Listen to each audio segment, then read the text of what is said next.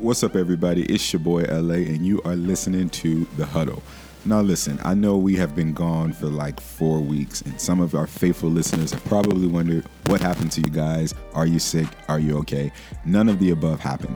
I can tell you this, we've been busy working on the Illustrated Sermon, Deception, and the work that it takes to put these together kind of took us away from our normal schedules of recording.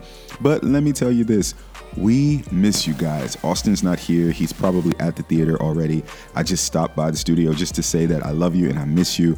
Look, I know we're going to have a lot of new people coming and joining the family of The Huddle from the Illustrated Sermon tonight. If you are a first-time listener or subscriber, please stick around. And before we return, I want you to go back to some previous episodes that we've had. We have so many great topics here lined up. And once again, I want to also say thank you if you joined and if you're hearing about The Huddle because you were at the Illustrated Sermon Deception.